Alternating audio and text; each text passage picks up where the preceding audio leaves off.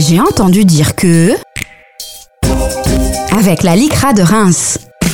C'est l'heure sur Ergir de notre rendez-vous mensuel avec la LICRA de Reims et avec Anne-Marie et Francine. Bonjour à vous deux. Bonjour. Et puis nous accueillons également nos élèves du groupe de la salle du, de la vie euh, lycéenne du groupe euh, de la salle, à savoir Aspasie, qu'on entend régulièrement sur Ergir. Bonjour Aspasie. Bonjour. Et puis également Enzo. Bonjour Oui. Enzo. Bonjour. Qui est habitué du rendez-vous aussi maintenant. C'est ça. Voilà, alors euh, nous allons parler d'humour aujourd'hui, semble-t-il. Alors tout d'abord, on peut se demander pourquoi la LICRA Reims veut échanger avec des jeunes sur le thème de l'humour. Qu'est-ce que l'humour a à voir avec le racisme, l'antisémitisme et les discriminations? Thème terriblement dramatique. Eh bien justement, c'est parce que ces thèmes sont terriblement dramatiques que nous avons besoin du vecteur de l'humour pour faire efficacement passer nos messages, surtout auprès des jeunes. Qu'en pensez-vous? Je suis totalement d'accord. Et euh, quand on regarde euh, l'humour, c'est beaucoup plus impactant parce que ça marque beaucoup plus que si ce n'est pas de l'humour. Vaut mieux qu'on se prenne euh, une petite réflexion avec humour que qu'on se la prenne sans humour. Mhm. C'est toujours plus facile à aborder, on va dire. Oui, on a l'impression que l'humour a un but thérapeutique qui, qui dr- dédramatise les situations, en fait. hein. C'est un peu ça. Alors on peut dire que l'humour c'est très efficace pour dénoncer, dénoncer le racisme, etc. Mais c'est une arme à double tranchant parce que les racistes utilisent aussi l'humour en disant non mais ça, j'ai dit une énormité, mais ça c'est c'est l'humour, tu comprends, c'est l'humour. Alors je voudrais vous raconter une blague. Vous allez me dire ce que vous en pensez. Alors, c'est une euh, quelque chose que disait Pierre Desproges, vous savez qu'on l'a connu dans les années 70, sur le racisme. Et il disait Les rues de Paris ne sont plus sûres. Dans certains quartiers chauds de la capitale, les Arabes n'osent plus sortir tout seuls le soir. Qu'en pensez-vous? Ça fait réfléchir. Pourquoi ce silence, justement? C'est ça, c'est ça, c'est là où il y a l'humour. Parce que quand on entend les quartiers chauds de la capitale, les Arabes, qu'est-ce qui se passe? Qu'est-ce qui vient dans votre esprit? Dans Un l'esprit? cliché. Un Oui. cliché, parce qu'on commence avec les Arabes et on s'attend à ce que ce soit directement eux qui soient touchés par la blague. Mhm. Et on s'attend à, oui, bon, euh, voilà, c'est eux. Alors que bah, finalement, retournement de situation, non, Mhm. c'est pas le cas. Et finalement, c'est eux qui sont les plus euh, touchés par euh, Voilà. cela, en fait. Donc, ça, qu'est-ce que ça démontre, cette, cette, cette blague, si on peut parler de blague? Euh, bah, ça démontre que la plupart du temps, c'est les mêmes personnes qui sont visées par les blagues qui Mhm. sont pas forcément euh, bah, drôles, justement. Mhm. Et euh, du coup, c'est vrai que quand on l'entend pour la première fois avec le silence, on peut penser que justement les Arabes, ce serait le l'agresseur entre guillemets Voilà. dans la blague alors qu'en fait ça finit par être la victime tout comme le fait que ce soit principalement les victimes de ce genre de blague Voilà, Donc, ça met quoi en évidence? Ça met quoi en évidence, cette, euh, cette, l'humour ici? Met quoi en évidence? Euh, il met en évidence que dans la pensée de beaucoup de gens, eh bien, euh, c'est des personnes qui euh, peuvent être euh, subjets justement à des blagues comme ça et des personnes sur qui on peut rigoler alors que c'est pas forcément euh, quelque Mhm. chose de bien. Les préjugés sont orientés, effectivement, et dans la blague de Desproges, c'est tout à fait inversé. hein. Donc euh, voilà, effectivement, on s'attend à toute autre chose. Et c'est vrai qu'on a des stéréotypes, tout le monde a des stéréotypes. Euh, euh, quand, euh, par exemple, en classe, on, on- quand on intervient auprès des jeunes et que je dis que la veille, je me suis fait voler mon portable par un grand blond aux yeux bleus, il y a un silence aussi. Ils ouvrent de Voilà, grands- c'est très grands yeux. C'est notre humour à nous, de la LICRA. Donc ça, c'est le côté, on va dire, le côté positif. Mais on peut parler du côté négatif de l'humour. Est-ce que vous pourriez en parler un petit peu? Vous avez entendu autour de vous euh, la bonne blague du bon copain Euh, faut pas que ce soit répétitif, on va dire. Hein? Parce que le problème, c'est que ça pourrait porter au harcèlement. Donc, euh, et ça peut amener à de graves conséquences. Euh, L'humour, c'est quelque chose qui permet de d'exprimer une sensation de bienveillance quand même derrière une blague. Et euh, si c'est trop répétitif, la personne au bout d'un moment, elle va se dire euh, mais pourquoi tu fais ça en fait? C'est Mhm. pas agréable. Et donc, il faudrait que ce soit pas répétitif. Et on peut voir aussi des blagues qui sont quand même assez très très osées et que sur les réseaux sociaux, donc comme Twitter, on peut voir que les blagues des fois elles ont des répercussions assez graves. Moi, je pense que tant qu'on rigole avec la personne et pas contre la personne, c'est ce qui est bien. Parce que tant qu'on fait une blague pour quelqu'un qui euh, n'a pas de but d'être méchant, et qui est justement juste une blague ou quelque chose de- dans le but humoristique, c'est pas quelque chose qui est forcément mauvais, mais si, euh, comme disait Enzo, ça vient à devenir répétitif et que ça vient à vraiment vouloir moquer la personne et euh, la discriminer, ben non, c'est pas quelque chose qui est bien. Et du coup, c'est pour ça qu'il y a à la fois le côté positif et le côté négatif de l'humour. Oui, c'est ça. L'humour a une frontière effectivement excessivement, excessivement fragile, comme je le dis. C'est parler du racisme avec humour, sans froisser ni blesser quiconque, dépend du contexte des locutions et également des intentions du locuteur. Hein, Il ne faut pas, il faut pas non plus être tout à fait angélique ni naïf euh, sur les intentions du locuteur. Oui, l'humour, ce n'est pas la moquerie. Voilà. C'est bien ce que vous avez dit tout à fait. Moi, je rappelle que euh, la Ligue Reims avait fait appel, euh, c'était en mars 2017, à Pierre Fatus, qui était un artiste mi-humoriste, qui proposait un spectacle intitulé Une arme de fraternité massive. Et donc, justement, c'était un one-man show contre le racisme, l'antisémitisme, l'homophobie et les discriminations en tout genre. Et c'est vrai que c'était sans complaisance, c'était sans filtre. Mais on voyait et on sentait effectivement ses intentions et on voyait que c'était de l'humour. hein. Là, c'était de l'humour pur. D'autres artistes ne peuvent pas euh, se vanter d'avoir les mêmes intentions. Mais tu te rappelles que les jeunes, euh, les jeunes qui étaient venus, qui étaient un petit peu trop jeunes pour cet humour, n'avaient pas du tout euh, percuté par rapport à ça. Absolument. Ils n'étaient pas prêts, ils n'avaient pas effectivement la maturité nécessaire pour. euh, Mhm. Moi, si je, je- je veux prendre un, un exemple aussi dans, dans ma jeunesse, j'ai connu des, des humoristes tels euh, Coluche ou, euh, ou d'autres euh, comme ça.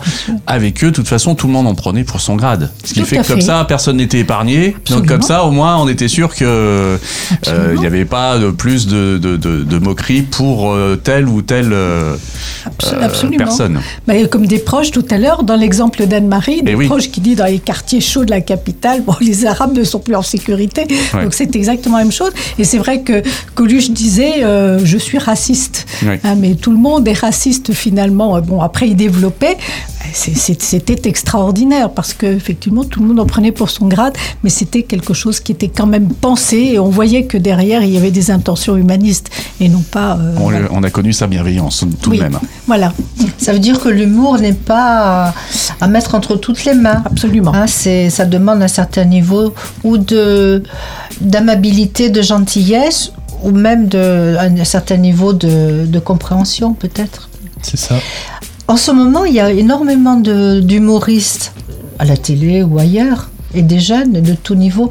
Et il y a l'humoriste qui se moque de sa propre communauté, puisque maintenant, on a l'impression que on ne peut pas non pas se moquer, mais mettre en évidence des défauts qui sont des stéréotypes de telle ou telle communauté. Mais si c'est quelqu'un de sa propre communauté, il a le droit. Est-ce que vous pouvez, vous voyez ça autour de vous ou non?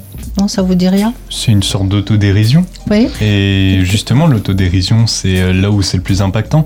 Et si je pouvais rebondir, je pourrais citer aussi l'humoriste Artus, Mhm. justement, lui qui euh, est branché euh, sur l'humour des euh, handicapés. Ouais. Et euh, quand on regarde, en fait, euh, il fait beaucoup d'humour sur ça. Et en- quand il s'est expliqué, c'était juste parce que sa sœur était handicapée et que euh, ces gens-là, en général, ils demandent qu'on rigole avec eux et qu'on rigole d'eux aussi, en fait. Tant que ça sort pas avec sincérité et qu'on sent qu'il y a un message de haine derrière, Mhm. l'humour peut faire des miracles. Oui, mais c'est sûr. D'ailleurs, oui, on dit, hein, certains humoristes manipulent l'humour justement pour retourner les stigmates dont ils sont victimes. Après, il y a certainement une souffrance aussi quelque part derrière cela. Il ne faut pas être naïf non plus sur, cette, euh, sur cet aspect-là des choses. Comment vous pensez que la LICRA Reims pourrait justement utiliser euh, l'humour pour, euh, pour euh, envoyer ces messages de lutte? Est-ce que vous auriez une idée? Vous pourriez nous, nous dire qu'est-ce que nous, on pourrait faire? Se moquer de nous? Pas Commencez que, par, pas que. commencer par se moquer de nous pour après se moquer des autres et qu'on soit à un pied d'égalité, un peu comme euh, vous l'avez cité Coluche, du coup. Mhm. Et ce serait sympa parce que certes, euh, les blagues ressortent souvent, c'est toujours les mêmes. Et au final, euh, quand on regarde, euh, au bout d'un moment, on s'en lasse. Alors que si on change quelque chose et que après on met un message impactant avec, ce sera beaucoup plus apprécié par les téléspectateurs et ce sera beaucoup plus pris au pied, j'ai envie de dire. Mhm. Et vous pensez que notre message sera plus crédible s'il y a une pointe d'humour quand même derrière? Faut pas que ça sorte de son contexte et faut pas que ce soit trop humoristique. Faut que ça reste quand même sérieux, mais s'il y a une part d'humour, oui, ça peut toujours euh, Mhm. marcher. de- Ça touchera peut-être plus de personnes justement s'il y a une pointe d'humour parce que peut-être que plus de monde pourrait comprendre et justement vraiment assimiler le message derrière. Oui, parce que vous avez employé à plusieurs reprises impactant. Et, et moi, si vous voulez, ça, ça fait mouche euh, dans, dans, dans ma réflexion, parce que euh, vous avez l'impression que si on parle sérieusement donc euh, du racisme, de l'antisémitisme, des discriminations, euh, on, on est moins écouté, moins entendu. Donc il faudrait systématiquement, comme vous l'a proposé Anne-Marie tout à l'heure, une note d'humour pour euh, toucher davantage de public ou un autre public peut-être. Oui, c'est ça. Voilà. Tout dépend, en fait, la, la personne. C'est-à-dire qu'il y a des personnes qui ont des tabous sur certains sujets. Et c'est peut-être plus facile pour eux de les aborder avec humour que si on les abordait sans humour. Euh, le message est beaucoup plus impactant et euh, l'humour, en fait, euh, c'est quelque chose que qui ne dépérira jamais en fait. C'est Mhm. une Oui. blague euh, elle marque et justement c'est ça qui va faire dans la tête des téléspectateurs, c'est-à-dire que la blague va lui faire rire, il va se dire mais oui elle est super drôle et il va aller la raconter à tous ses collègues Mhm. qui du coup va faire un effet de masse. Et moi, je trouve aussi que euh, par le euh, l'humour nous contraint à adopter un, un autre vocabulaire et un vocabulaire beaucoup plus élargi, qui, qui est moins, euh, euh, disons, conforme à ce que l'on attend euh, éventuellement de personnes qui euh, militent à, la LICRA.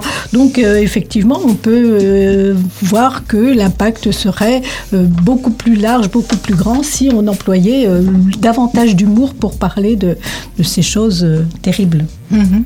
Si je peux me permettre d'ajouter quelque chose dernièrement, euh, on peut remarquer que euh, un sourire, ça peut en transmettre d'autres et l'humour apporte le sourire et donc ça pourrait faire aborder des sujets avec le sourire et donc en discuter avec une bienveillance Voilà. et une euh, une manière qui serait plus agréable que si c'était euh, du sérieux et que on posait ça alors que la personne en face a des tabous.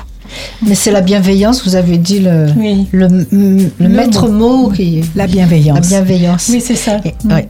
Comme quoi, l'humour donc permet de briser la glace. Voilà. Voilà, bien souvent, euh, quand on est euh, dans une situation un petit peu figée. C'est vrai. bah, C'est voilà. vrai. Figée ou délicate, hein, délicate. c'est-à-dire on ne sait pas comment au juste aborder le, le problème. Et justement, vous parliez d'Artus et, et des, des handicapés. Euh, combien de personnes regardent euh, celui qui est en face en fauteuil roulant droit dans les yeux Mm. avec un sourire? Mm. Eh bien non, les gens détournent la tête. Vous Oui. pouvez, si c'est vous qui poussez le fauteuil roulant, vous vous en rendez compte.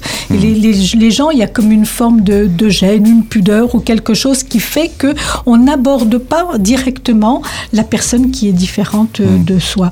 Donc c'est quand même triste.